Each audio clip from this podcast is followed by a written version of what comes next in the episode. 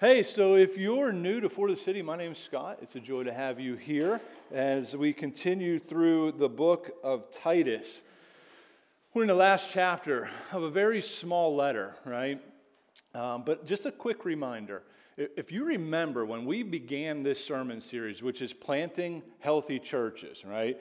We, we talked about how Paul left Titus behind in Crete Eh, which is an island, which is like crazy island, where the gospel has started to take root to set what needed to be remain in order right? He says there's a capital T truth that leads to godliness. You need to appoint elders, you need to appoint pastors who are going to help you. It's too much for you, Titus. You need more people to labor with you. And oh, there are these false teachers, right? And, and they're going to infiltrate. They're already among you. You got to figure out who they are. They're actually, they present themselves as people who love the gospel and who love God's people, but they actually, they don't. They hate God's people and they hate the gospel. You need to figure out who they are and silence them. And by the way, everybody's got to get this because in chapter two, he goes and he starts to talk about the, the different people within the church. You've got older women, you've got younger women, you've got older men, younger men, you have these bond servants. And everyone needs to embrace this gospel to the point that it will bring transformation of the whole family. And as they do, what we'll see is they'll understand the gospel. Good works and, and good fruit will start to come from this people, but it's going to be laborsome. So make sure you keep your hand to the plow. But now we're entering chapter three. And in chapter three, essentially there's a little bit of a shift of what's happening in this letter as he gets ready to land the plane, right? And the shift is this. We've been talking about how the gospel works inside the heart and inside the community of believers. But what about when you go out into the big, bad world? Because that's where they live. That's where you and I live. How, how does it speak to the current culture that I'm in? And really, that's what he's going to get into today. How does the gospel transform and inform God's people to live as citizens in, in Crete or in America as people who are not really citizens of Crete or America because those who are in Christ are citizens of another kingdom? How do we live? And that's a good question. It, the past few years, I think we can all agree, have been very difficult on a global scale. Now, for many countries, it's like, no, this has just been my normal cup of tea. But I think for America, it's, it's really shook us in a lot of ways, right? I think we could agree with that. And, and it's got the church and it's got people asking, how do we live in a culture that has really, even if you're not a believer, you, you can see it's unhinging itself from just truth. It's just, it's chaos. It's insanity. How do we live? Well, as the people of God, we have to ask that question. It's not a new question, though. The great 19th century evangelist D.L. Moody was once asked to describe what he thought the relationship between the church and the world ought to be. Should the church reject the world altogether, separating from it so to avoid contamination? That was one thing that was posed. And they said, Or should the church embrace the world wholeheartedly, becoming just like it so that we can reach the lost? And that was the other end of the spectrum. And the evangelist answered, He says, The place for the ship is in the sea, but God help the ship if the sea gets into it. That's a great answer, right? He's so quick, right? His mind's sharp. But these two extremes everybody wants to live in, right? Because we can just set our flag up there and live in that camp. But I got to tell you, God's people must learn to live in the tension. It's never that easy. It's never that black and white most often. It, it, it, takes wisdom, it takes grace, it takes spirit power to bring about how do we respond to this situation. And, and we can't boil it down. By the way, he, he just ripped off Jesus. That's really what he did because Jesus said this in John 17, 14 through 18. This is the night before his crucifixion, and he's praying to his father. It's called the high priestly prayer, right? That's how it's been known as. But, but listen to what he says I have given them your word. He's speaking of the disciples and the apostles. And the world has hated them because they are not of the world, just as I am not of the world. Listen to what he says I do not ask that you take them out of the world but that you keep them from the evil one. They are not of the world, just as I am not of the world. Sanctify them in the truth. Make them holy. Allow the truth, this capital T truth, to, to bring about change, to make them more like me. That's what he's saying. Sanctify them, set them apart. He says, Your word is truth. As you sent me into the world, so I have sent them into the world. So, D.L. Moody says, I think Jesus got a lot to say, and it's all true and it's good, so I'm going to say it in my own way. We need to learn how to say the same thing. What does the Word of God say? That should be your first question when we come into moments of cultural uh, unease, right? Like, how do I live? What does the Word of God say? By the way, for many in America, this was fine as long as it didn't affect their country club version of Christianity. It was just easy right? Live in the cul-de-sac world of Christianity. Of course it's easy, right? Well, you just you don't invite them to your party. You have cookouts with people that are just like you. But I got to tell you, over the last couple years, the water has gotten very choppy in America. And, and it's, many people are trying to find a place to hide, whether it become race, riots, elections, pandemics, war, there's been much debate, disagreement, and even division among those within the church and those outside the church as to how we should navigate this culture, this world that we live in. And, and by the way, who here likes to kayak? Okay, I know Mark does. He's trying to get us rallied to go, and I want to go, by the way. I just need to figure out the when, right? Um, I would say I can kayak. I would say that, right? If I'm on a lake, and it's pretty still, I can kayak. Right? So many people think that's what it means to kayak. But what if you were to put me on like a raging river and ask me to go upstream? Well, now I cannot kayak, right? I can drown and I can go downstream. And I think many times within the church, that's, that's what it's like. Oh, this is not hard, this is easy. Why? Well, because you're on a lake and it is like glass. Yeah, it's easy to be a Christian when it's like that. But boy, when the water gets tough, it's very hard. You start to realize what you believe when the pressure comes. You, you start to see what's really on the inside as the pressure comes. And so, so what is it, right? Well, it's, it's left many joining, this is for you, Jake, Frodo. I know other people like Lord of the Rings, but not like Jake likes Lord of the Rings who, after hearing the dark history of the ring and the return of the evil Lord Sauron, Frodo remarks listen to what he says I wish it need not happen in my time. But I bet you a, a lot of us have had that thought. Man, I wish it wouldn't have happened in my time. I wanted to enjoy my graduation in high school. I wanted to go to the prom. Like, this has affected many people in many ways. And it may have left you saying, I wish the pandemic or this or that would not have happened in my time. So do I, replies Gandalf, and so do all who live to see such times. But that is not for them to decide. All we have to decide is what to do with the time that is given to us. Same is true for us. You can, you can long for the yesteryears. You could say, I wish it weren't like this. You could, you could dream of the day when it wasn't, but it's just wasting your time. Listen, you and I have been born again for a time just like this. It's not by accident you're here right now, living in this year, in this place, at this time. God sovereignly placed you here. How we live in this crazy culture, by the way, is of major, it's of major importance for the advancement of the gospel. How we live, how we respond matters greatly. So, what does that look like?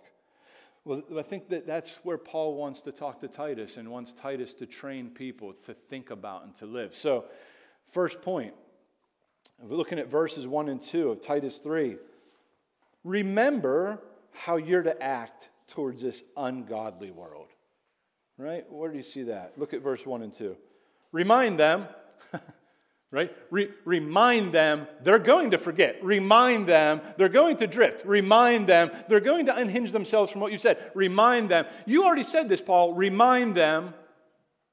I think we need reminded to be submissive to rulers and authorities, to be obedient, to be ready for every good work, to speak evil of no one, to avoid quarreling, to be gentle and to show perfect courtesy towards all people. See what he said? Christians are to be submissive and obedient to rulers and authorities only when government lines up with our core values. oh, you didn't see that? That's because it's not in there. It's not in the text. It's in my Bible. And a lot of people, they live like that. They love to shove that piece into the Bible. They love to read it into the context. Well, submit to them when I want to submit to them. It's not called submission. You might be thinking, well, yeah, but Paul didn't understand what America would be like under this regime. Paul lived under the tyranny of a notoriously God, godless Nero.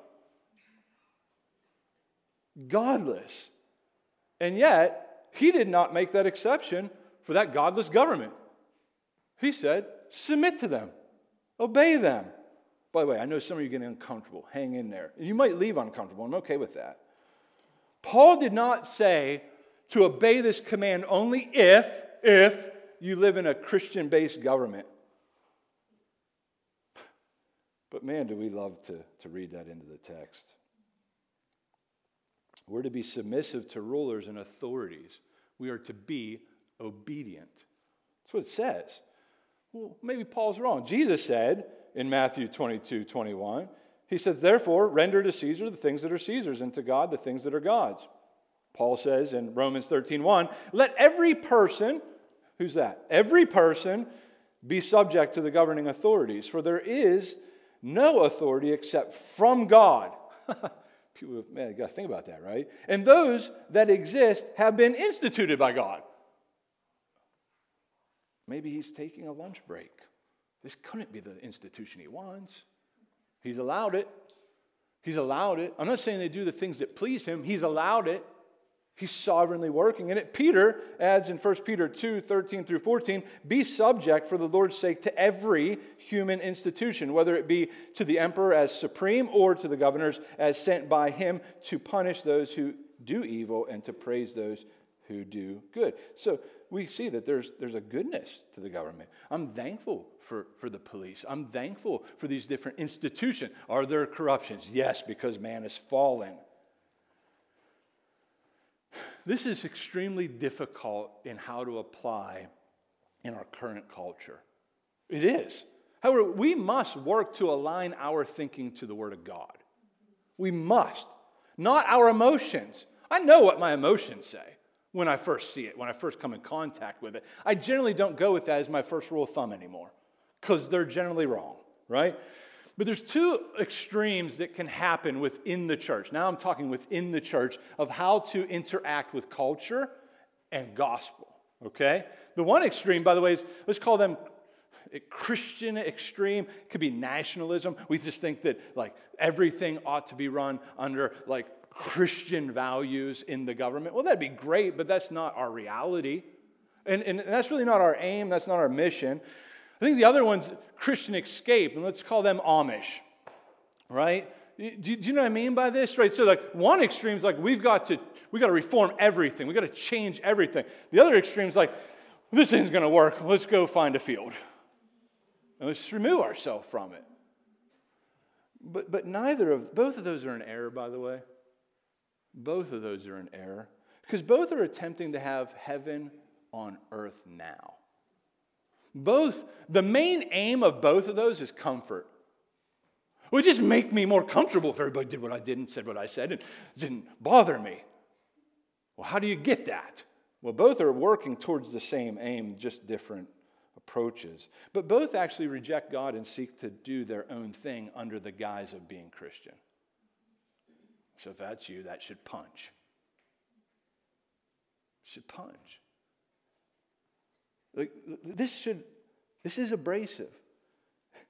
Instead, we are called to submit ourselves to governments and to authorities that we don't always align with and submit to them and seek to do good as aliens and exiles from another kingdom. We're to be people who are proactively looking for opportunities to bless our city and to serve our neighbors. So we, we're here to be light in a community, to be in a city. We're not to be anarchists or rebels who are always seeking to overturn the government every time it does not align with what I think or disagrees with what I believe ought to be happening. And if you think this is easy, or if you think this is black and white, then I honestly don't know what world you live in. And I don't know what Bible you read because it's not easy. We need so much grace here. We need so much wisdom here. We need to learn to pause often and say, God, what does your word say? Seek him in his word, seek him in prayer, fasting, right? Like, hopefully, by the way, right now you're thinking at some point, it might have been right away, well, does that mean there's never any time that we should like disobey the government? You should have had that thought if you're going to be a thoughtful Christian. You should have had that thought by now. Because I got to tell you, there are times that you disobey the ruler and authority. But the only time Christians are actually, and I would say required, required to disobey the rulers and authorities is when we are commanded to do something that would require us to disobey the clear teachings of God's word. In that case, we say, I have a king above you. And we, we submit to the consequences of that rebellion against that authority. Meaning you might, you might get beat, you might go to jail, but you do it. Why? Because I have a king above you. And even if you kill me, well, then to die is gain. And that submission will speak to the world around you. It's not just when it's affecting your perceived American freedom that we do this. No, it's, it's when the Word of God says this. You're saying to do something contrary to that. Therefore, no. And you might say very peaceably and just receive the consequences. We, we join Peter and the apostles when they said this we must obey God rather than men when they were told to not speak of the name of Jesus. So, if, if the law of the land says you must not share the gospel, we join them. Well, what happened to them? Many of them got beat, many of them got thrown into prison, and many of them died. But that submission is evidence of the submission to and trust in God, not you trying to control the situation. Christians are to be full of gentleness, grace, and humility. And we receive it. You can see it how Paul says it with two negatives and two positives. You see that? Look, he says, Speak evil of no one and avoid quarreling. By the way, when stress and anxiety is high, it's easy to shred people with our tongues. It's, right? Can I get an amen? Right? It's just so easy when the pressure comes, anxiety rises. It's just so easy. When, when we look at the news day after day, when our neighbors wrong us in some way, the human nature, uh, our old nature, if you're in Christ, our old nature is to build a case and start to tear them down with our words. How However, I got to tell you, we won't win our neighbors to Christ if, if we cut them down with our words. I mean, we just won't. You're trying to convince them of your, your ideology or this or that. Just, just share your life and share the gospel and share a meal. Because until the Lord changes their mind, it doesn't matter. It really doesn't matter, right? He says to be gentle and to be considerate. We ought to use our tongues to bless people, to, to use words that build up, not shred them, right? Because listen, they're made in the image of God. So think of the person that you think of, man, I can't stand that, whatever that person is. Now picture them right now. And do you use your tongue to bless them? Or do you curse them? And if you're like, man, he's really got his stuff together. No, this, this wrecked me this week. I needed to, to do some repenting. I needed to do some confessing. Do I, is my natural inclination to pray for them? Or is it to slander them? They're made in the image of God. God loves that person you have in your mind. Your enemies are not flesh and blood. You have no human enemies. If you're in Christ, you have no human enemies. Now, they might not think that way about you, but all our enemies are, are not people made in God's image. Think of them as captives in a war, and they can't see, and they can't understand, and they're in the domain of darkness. And what do they need? They need salvation. They need the light of the gospel. By the way, just a side note Christians should not be offended easily. If you offend easily, it's, it's, ask the Lord to help you here, and you might need a friend to come alongside you. Uh, I mean, seriously, I just see people get so offended so easily, and then they immediately go on the attack. You should be not offended easily. If you are, and that's where you're at, it's time to grow, it's time to change. Because if you offend easily, your first thing is you will attack. You'll attack. But if you could see people proper as, as someone a captive in a war, you would have much more patience. Well, how do you do that? Well, you remember your own life. By the way, Proverbs 18:21 says that death and life are in the power of the tongue, and those who love it will eat its fruit. By the way, that means good or bad fruit. You want to eat rotten fruit? Go ahead. Speak death to people all the time. Slander them, cut them down. Just, just shred people made in the image of God. You'll, you'll bear fruit. It'll just be rotten. It'll be gross. It'll be filled with maggots. It'll be nasty. Or you could speak life. Speak life. Good. That's the feeling you should have every time the sin rises to your tongue. You could speak life, and you'll bear fruit there too. You'll bear fruit there too. It doesn't mean everyone's going to love you, but the, you're not worried about everyone loving you. You're worried about, hopefully, as a Christian, pleasing the one who does love you. You have an audience of one, right? So, simply put, we're to be transformed by the gospel of grace. We're to be gracious citizens and neighbors wherever we are, wherever we live, to those who are in the domain of darkness, and obviously to those who are in, in the kingdom of light.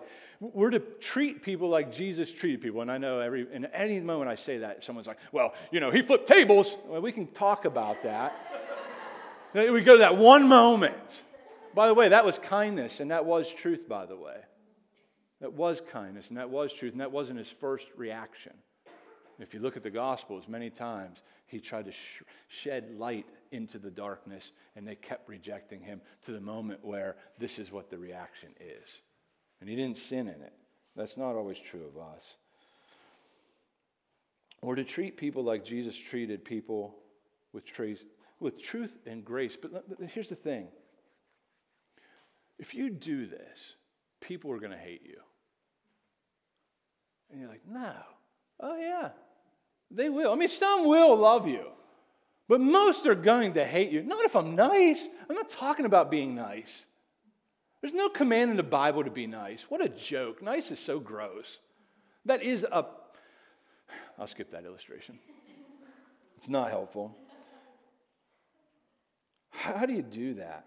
Well, you need power, but you also need to remember who you once were, which is exactly where Paul goes. Look at verse 3. And, and the, the second point is remember that you once were just like the ungodly people of this world.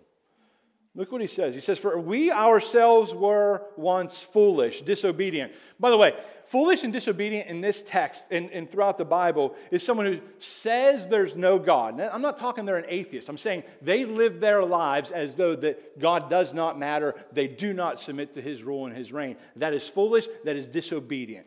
Okay, we were once that, right? Led astray, slaves to various passions and pleasures, passing our days in malice. Malice is wishing bad things on people, and envying, right? Which is, by the way, wishing good things would not have happened to people, right? That's what that is. Hated by others and hating one another. That's us. That's a description of us apart from Christ.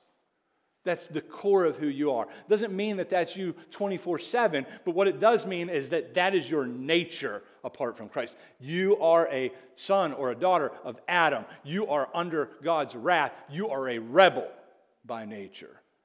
And it's so easy to become angry and impatient with unbelievers who act like selfish jerks until we remember at one time we were selfish jerks and still often, too often, act like selfish jerks. Right? Or is it just me? Okay, I just want to make sure. Because if you all got it, you can go home. I think this is especially difficult for those, by the way, who have grown up in, and don't hear this wrong, a Christian bubble. because we just think everybody should have all their stuff together. And by the way, they, when they're honest, they don't have their stuff together. But, but it's, it's so easy because you've not been outside of the fish tank. You don't even know that water's wet. And when you get outside of it, you start to flop a little and suck for air because you're like, whoa, this ain't what I thought. By the way, I, I'm good with that. I'm good with that to, to have a season where they, they don't interact in that way. Man, what a grace in your life. But you've got to know there are people who will come to faith at the age of 20, at the age of 30, at the age of 40, and they've been raised by a pack of wolves and they're, they're born again. They're really born again. And you'll be like, I just don't understand why they're not getting it. Hello, McFly. I have an idea. For 40 years, that's the world they lived in just because they've come to see the grace and the truth of God, they don't have this general grace where they were trained to have a moralistic fiber in their bone. Right? So they, they rebel and they don't even know. They need what? They need discipleship. They need to be brought into the family. They need grace. They need power. They need you to invite them into their house and teach them what it even means to be civil and to love. Train them to be trained in grace. That was our sermon last week. We all need trained in grace. You have not arrived, neither have I. Remember where you've fallen from, and remember where the Lord has saved you out of. We have to get this. If we're going to give our lives to loving and serving this city, do not be surprised when people mistreat you, when people hate you, when they falsely accuse you. I was excited this week. I heard, hey, you guys are a cult. I'm not surprised. Because when you look at many of the churches, this is different. Should it be? No, it shouldn't be. But they're, they're falsely accusing. Now, what's my response to that? It's love and patience. I, I, mean, I understand that. It might look a little strange. We open the Bible, we love one another, we eat together. Sounds a little crazy, sounds a little cultish. You should come on in. But we don't serve Kool Aid. And by the way, there's a definition for cult. And so we looked at it, and we don't tick any of them. But we just throw that word around because it's different. This is strange. I like that we're strange. I like that we're different. I like that people are noticing. That's a good thing. That's a good thing. What do you do when it happens? When people do this? Well, first, you remember what you used to be like. First, you remember that, man, there was a time I was in the domain of darkness. Then you ask yourself, what did God do to those and for those when people hated him? When I would curse God, even though I might not have said it with my lips because I was well trained, how did the Lord respond to me? How did he respond to my charges? My frustrations, my angers, my shaking my fist within my heart. How did he respond? Well, let's look. Third point is remember that God, it was God's loving kindness and mercy that saved you and transformed you. Look at this text. Ask the Holy Spirit to illuminate the truth of this text to you. You should ask that for all truth.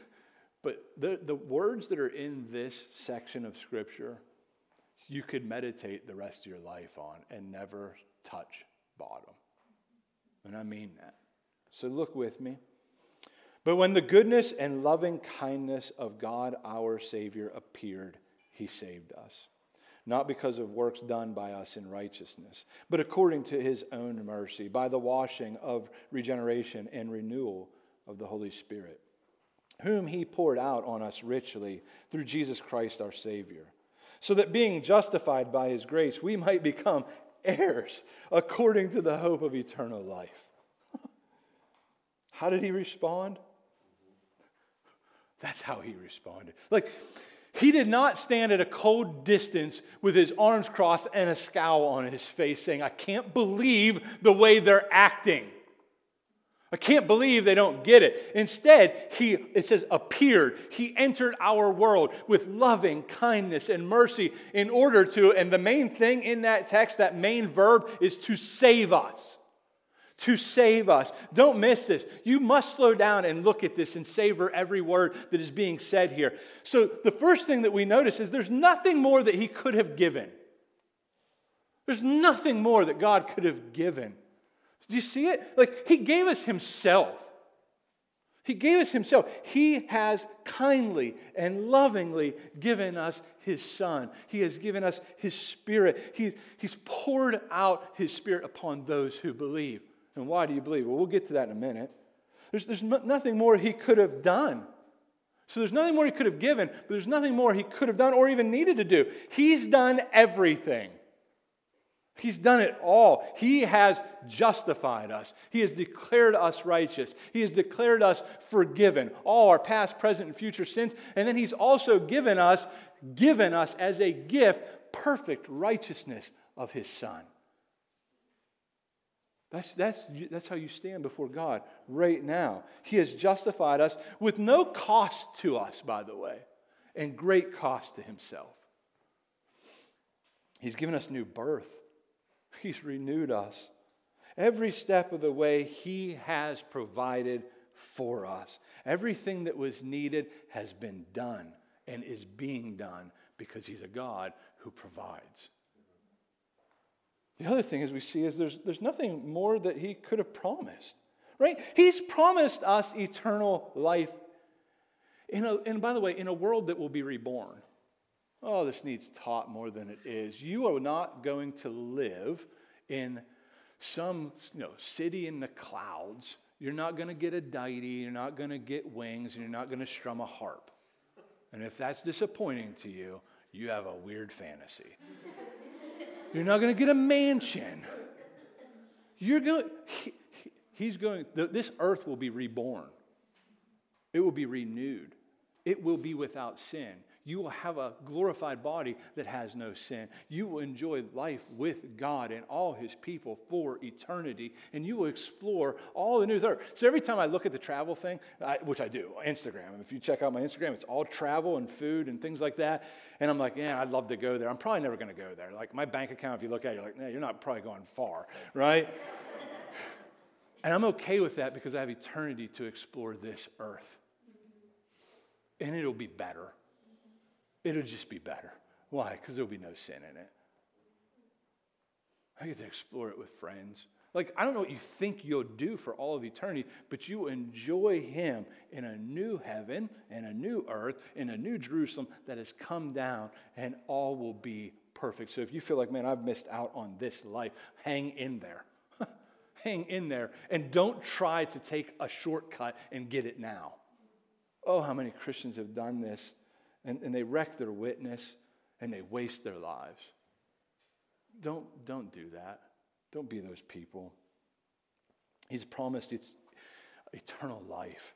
He has saved us to become heirs. Don't miss that word, right? Like, think about your inheritance. You might have a big family. If you are, be generous with what you get. But if you don't, don't worry about it because your Father in heaven owns everything and you are a co heir with Him. What do I get? I get Him. I get everything. And by the way, the greatest gift is getting God unhindered in a way that you can receive Him and enjoy Him and love Him now and for eternity in a way that you don't right now. It's already, but not yet, right? This is the hope of eternal life, and it is promised by God who does not lie. Do I believe this? It's a stunning summary of the loving kindness of God to give himself in this way to a people who do not deserve anything but wrath. This is how God treats us. Is that how I treat the world? That's a good question to ask.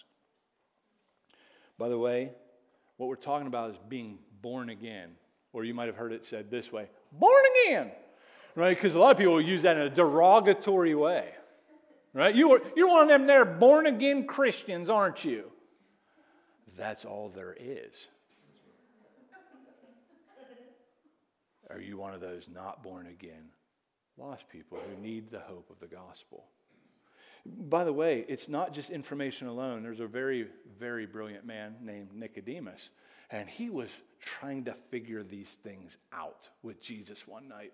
And, and so he comes to him, he's like, I'm hearing your teaching, not picking up everything you're laying down. Help me understand. And Jesus answered him. He said, Truly, truly, I say to you, I'm in John 3, 3 through 6. Truly, truly, I say to you, unless one is born again, he cannot see the kingdom of God. Kingdom means rule and reign, right? Rule and reign. Jesus is king. He rules, he reigns. You cannot enter that kingdom unless you're born again. Nicodemus said to him, Hmm, how? You got to hear it the way he would have heard this. Don't just like, oh, I know the story. How can a man be born when he's old? That's a good question. I'm going to be born again. This is going to be awkward, mom. What if mom's not alive? I got to find a friend. That's a good friend. I mean, someone might give you a kidney, but to do that, that's a whole other thing. Can he enter a second time into his mother's womb and be born? That's what he's asking. That's what he's asking. And Jesus answered him Truly, truly, I say to you, unless one is born of water and the Spirit, he cannot enter the kingdom of God. That which is born of the flesh is flesh, but that which is born of the Spirit is spirit. You must be born again. When the Holy Spirit regenerates you, notice that word in our text today in verse 4 through 7. He changes your soul so that you have a new mind and you have a new heart heart. I don't mean like, like you don't get a heart transplant, but in a sense you do, because the heart is the center of who you are. And prior to being born again, your heart is cold, it is dead, it wants nothing to do with God. And God, in His kindness, by the work of the Holy Spirit, takes that cold, wretched, disgusting heart out. He takes it out, He puts in one that's flesh, that can feel, that can see. And I say see. You're like, my heart doesn't see. This heart does. And you better get this because this is how you understand what it means to be born again. There was a day, I don't know when that day was, you heard the gospel proclaimed, the message of grace, and you said, That's beautiful. That's amazing. That's stunning. Oh God, I see. I see I deserve your wrath. And I've been complaining about my life not being good. And you, in your kindness, did not squash me like a grape. In your kindness, you sent your son and you crushed him in my place. And now I see this. I see that what I deserve is wrath, but what you've given me is you've given me yourself. And if you've not had that experience, whew, let's get a coffee. Because I'm telling you right now, you have to have that experience. And I say experience because it's not just an intellectual assent. It's not just saying, I believe that Jesus is. This, Satan believes that. It's an experience, it's hearing the word of God. And by the way, who does that? I want you to know the Holy Spirit does that. He causes your heart to say, Jesus, you're beautiful, you're precious, you're my Savior. Oh God, how I need you. Save me. that's an experience. That's an experience of grace. That's an experience that the Holy Spirit does. You don't do that. And if you say, I love you, you're beautiful, I want you, give me you, you did not do that. You're responding to the work that the Holy Spirit has done in you, or you would never think Jesus is beautiful. You would never want him. You'd want nothing to do with him still. It's an absolute miracle of grace to be born again. What happened was that the Holy Spirit broke through the dark chaos of your life and allowed the light of the truth of the gospel to shine into the dark regions of your heart. And you said, Oh God, save me. But you're already in his hand. You responded with faith. You did that because he did that work in you.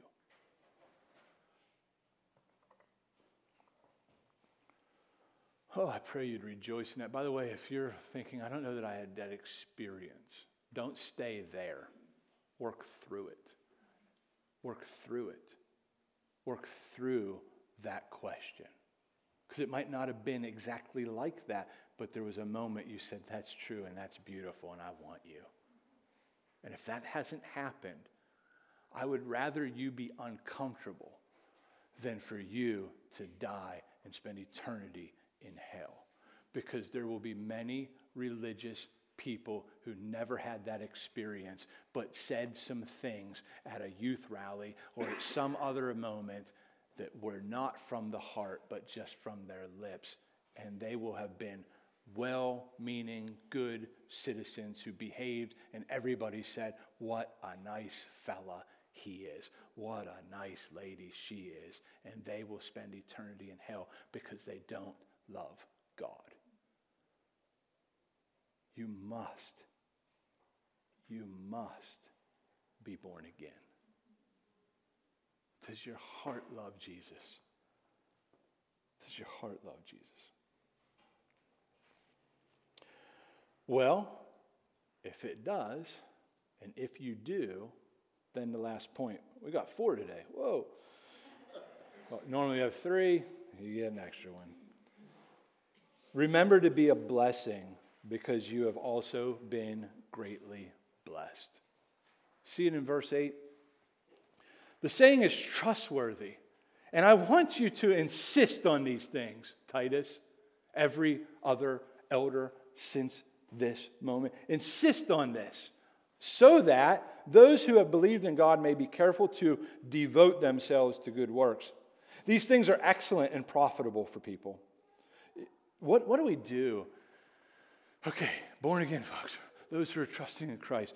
What do you do with the messing, confusing, frustrating times we're living in?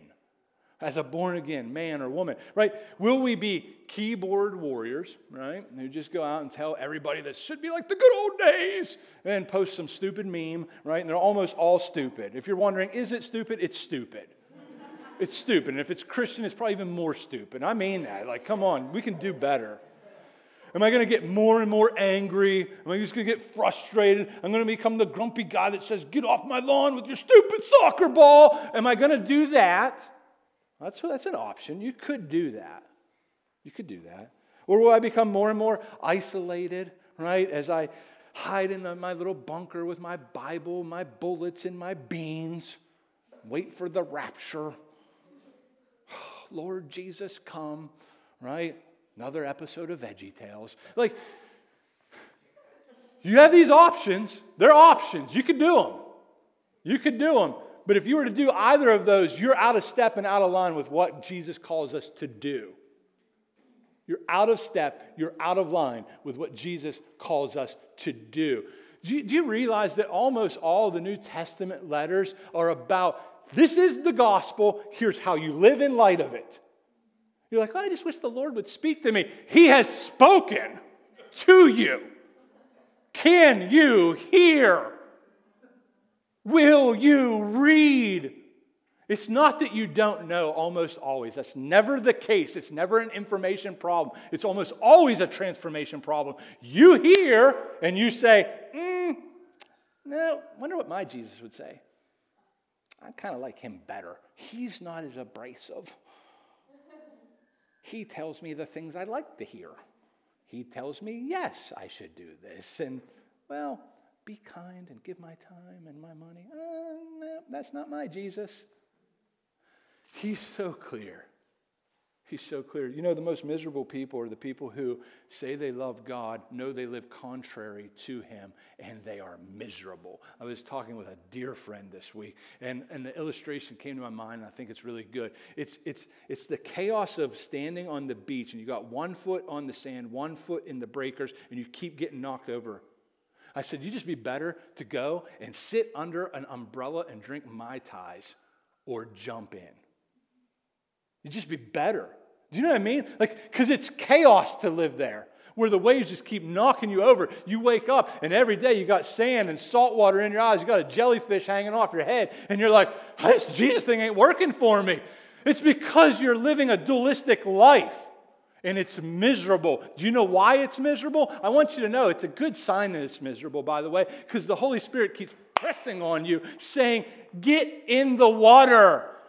Get in the water. Wade into the water. If you need, put on floaties. Come on out. But I got you. I got you. Trust me, because that's what it comes down to. Do you trust that the words of Jesus are true and that they're good and that Jesus is better than sex and that he's better than your political agendas and that he's better than all these trivial things that are like leeches sucking the life out of you, sucking the joy out of you? The happiest place for a Christian to be is under the glad submission of King Jesus who knows best because you and I make horrible gods horrible gods. You can't even run your own life for Pete's sakes. How are you going to run others? I'm talking to me too. If you're like, man, you seem a little intense today, I am. I am. This is my norm, by the way. I've been trying to be reserved because I know in this room it could be a little intense. Whoa, right? Like, but this is my norm. I wake up like this, huh, Jess? Huh, Sarah? There's extra rewards in heaven, I'm sure. But gosh, we get so excited about football and all these different things. And I'm, I'm all for that, man. I love passion. Like, don't be lukewarm towards almost anything, right? Just go in, get out, whatever. Like, be passionate. But can I just tell you, as God's people, get your, like, get your Jesus freak flag and wave it. Just wave it. Audience of one, they're going to think I'm weird. You are weird. Get over you wave it. Go in with Jesus. Quit standing at the break line. The water's fine. It's really nice out there. You'll enjoy it. There will be times where you get afraid. Wave will go over your head. Oh, is that a fin? Um, right? But you're in the good grace of God. And so nothing can ultimately do anything to you out there, even if a shark eats you. To die is gain. What can they do to you? But you'll never have the peace that you're meant to have until you live in glad, joyful submission. And by the way, in case I'm not being clear, I don't mean you wake up like that. Every day I wake up and Scott wants to roll. Oh, I do. Oh, Joe. I, I love to sit on my little throne. King Scott, little K, right? And every day in God's kindness, at some point in the day, I wish it was earlier sometimes, he comes and he flicks that little guy off and he says, You make terrible God. Look at the wreckage you're making. You're trying to control. You're, you're angry. You're frustrated. That's because you're not God. Submit, obey, joyfully. Scott Rising, because this is the greatest place to live. And then I just keep going into the water, and he keeps taking me deeper and deeper. And that's where joy is found. It's, it's with him. Paul's point is simple. If, if you have received mercy when you did not deserve it, when you dis- deserved wrath, then show God's loving kindness and love and mercy to those who don't deserve it. It's not complicated. You're like, well, couldn't you have said that in 40 minutes? I could have. About four minutes? Could have. One minute? Could have. But you need reminded.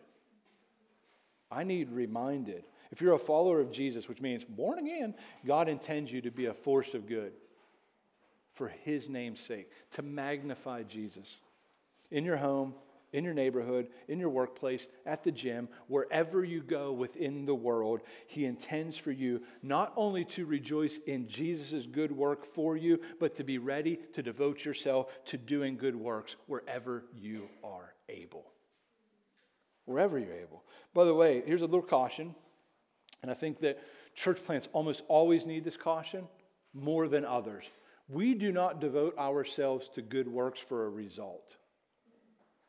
You got to get this. But from a result of being born again.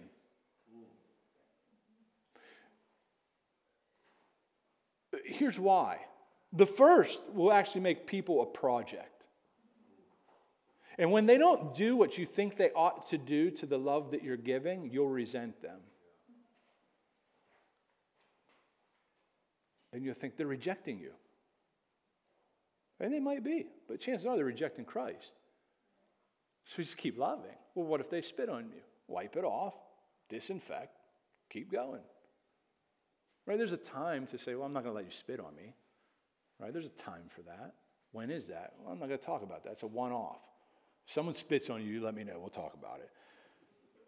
But the other is just an overflow of the Spirit's work in the life of a believer. And there's a big difference. I devote myself to good works not for a result, but from the result. Anyone who drinks of this drink, Jesus is talking about the Holy Spirit, from his heart will flow rivers of living water. And so that's why. So let me give you some tangible things. I don't normally do this in case you haven't noticed, but we're going to get tangible today. We got seven minutes, and I'm going to take all of them. Jeremiah 24, 4 through 29, 4 through 7 says this. Thus says the Lord of hosts, the God of Israel, to all the exiles. By the way, that's you, man. Like you're not an exile of Israel, but you are an exile, right? Whom I have sent into exile from Jerusalem to Babylon. Babylon is a really bad place. Build houses, okay? Or redo houses, right? Levi, Bridget, right? Live in them, okay? Check. Plant gardens. I'm not probably doing that, but I'll buy garden stuff. Eat their produce Take wives and have sons and daughters. Take wives for your sons and give your daughters in marriage so that they may bear sons and daughters. Multiply there. Do not decrease. Do not decrease. Time's really bad. Do not decrease. But seek the welfare of the city where I have sent you into exile and pray to the Lord. Pray to the Lord on its behalf for its welfare, for in that you will then find your welfare. That, that requires more time and thought than I'm going to give, but I'm going to give you three breakdowns of what I think is, is just so plain in that text. But you should go home and look at that text later and say, How do I apply that text in my life now? Now, I understand that text was not written for the New Testament church, but there's wisdom here. So the first thing is settle down. And I don't mean like simmer down, I mean put down roots. Just settle down. Bloom where you're planted. I don't know who said it, but I've heard it so many times, and it definitely wasn't me. But I love that. Bloom where you're planted. Settle down. Live there. Be a good citizen. Be a pillar of the community. When you die, have people say, I miss that guy. I miss that gal. Man, every time I saw them, they were an encouragement to me. Settle down. It takes time to have that kind of legacy in the city. I plan on living and dying in Greensburg. Hopefully, no time soon, but that's my plan. I want to get old here if the Lord will let me. I can't wait to see the churches be planted from our efforts. Yeah, I think it's going to happen. Just believe that. It's the core of who I am. I mean, it might be that little guy, it might not be, but I'm praying to that end. I'm praying to that end. I'm laboring towards that end. So settle down, put roots down. Start small. That's the second piece. Start small. Pick up a piece of litter in the park or in your neighborhood. Or if you're like, my neighborhood's clean, come to my neighborhood because I got a whole area that needs picked up and you can help me. We can do it today. It'd be awesome. Donate coats and hats and gloves, right? Soup, whatever, right? You can talk to one person about King Jesus and your hope that you have in Christ. You can do that. Do the next thing, whatever that next thing may be. Write a card. How are you gifted? I don't know how you're gifted. I'm not your Holy Spirit you have the Holy Spirit. Seek to do something small. You'll never, you'd be amazed at what God might do with a small step of faith. Invite someone to your house for a cookout when it warms up, right? Invite someone to go to a game, whatever, whatever you do, but start small. So settle down, plant roots, right? Bloom by doing something small. And then my last piece that I see from this text so clearly is just have tons of hope and dream big. By the way, this is generally not not seeing your dreams realized, right? And getting what you want. That's not what I mean. Many times your dreams need to be crushed because God has a different vision for your life. And embrace the life that He's going to give you, whatever may come. But dream big, knowing that God can and will use you in a magnificent way to magnify the name of Jesus. Oh, he longs to do that in and through you. So dream big. I'm going to finish, by the way. Man, I wish I had 20 more minutes. And you're like, we don't. I know. There's probably one or two weirdos who are like, I do. That was me. You might be a preacher. You might be. We are heirs of eternal life. You have to get your head in the clouds. You have to look forward. That's how hope is just shoved into your spine. If you don't, if you don't, this would be a miserable journey. To illustrate it, I'm going to ask my friend John Newton to speak. He's not going to really speak. Oh, that'd be freaky. Listen to what he says, because he's dead, right? Well, actually, he's alive with the Lord. Anyway, he says this Suppose a man, this is where we're going to end. Suppose a man was going to New York to take possession of a large estate, and his carriage, for those who don't know what that is, there's a horse and this thing, and it broke. It, it should break down a mile before he gets to the city, which obliged him to walk the rest of the way. What a fool we should think him if we saw him wringing his hands and blubbering out all the remaining mile. My carriage is broken. My carriage is broken. You would say, Walk! Get to your estate. Buy a trillion carriages. But this is what Christians do all the time. You're so close to the finish line, you don't even realize it, and you're blubbering about something that happened in your week or something that happened in the world. Your carriage is broken. Keep walking. Why? You're in error.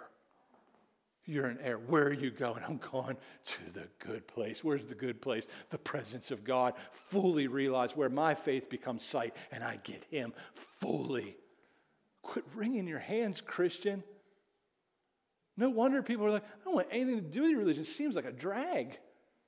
Seems like a drag. If you're doing that, get your head in the clouds. Look to your God and, and be full of cheer and be genuine with Him. I'm hurting, but I got a hope that's unshakable and it's so secure and it's so sure. Why? Because the, the, the God of this universe has given me the Holy Spirit, has caused me to be born again. I know my future's bright. So therefore, I just march and I keep on walking. I'm telling you, if you will do this by God's grace, by God's power, they will think you are a bigger freak than a cult. They'll be like, What are you, an alien? And you could say, Well, in a way, in a way, I kind of am. Because I'm not of this world. I'm gone to the new world. And the new world is where my Lord is. And I can't wait. But until then, be a good pilgrim. Be a good pilgrim. Seek to love. Give yourself to the Lord, give yourself to the city, and pursue Jesus with your whole heart, mind, soul, and strength, and find intense joy in Him. Join me in prayer. Father, we thank you for your grace that you have caused us to be born again to a living hope. And Lord, if there's anyone in this gathering right now, or anyone in this building who may have heard me yell, that is not born again and does not know you, oh God, I pray that you would work right now in a mighty way that's very distinct that would cause them to see the beauty and the brilliance of Jesus Christ and they would cast themselves upon you and receive mercy and grace and salvation because you have died to save a people who is far from you. Bring them near, give them new life, we ask in Christ's beautiful name. Amen.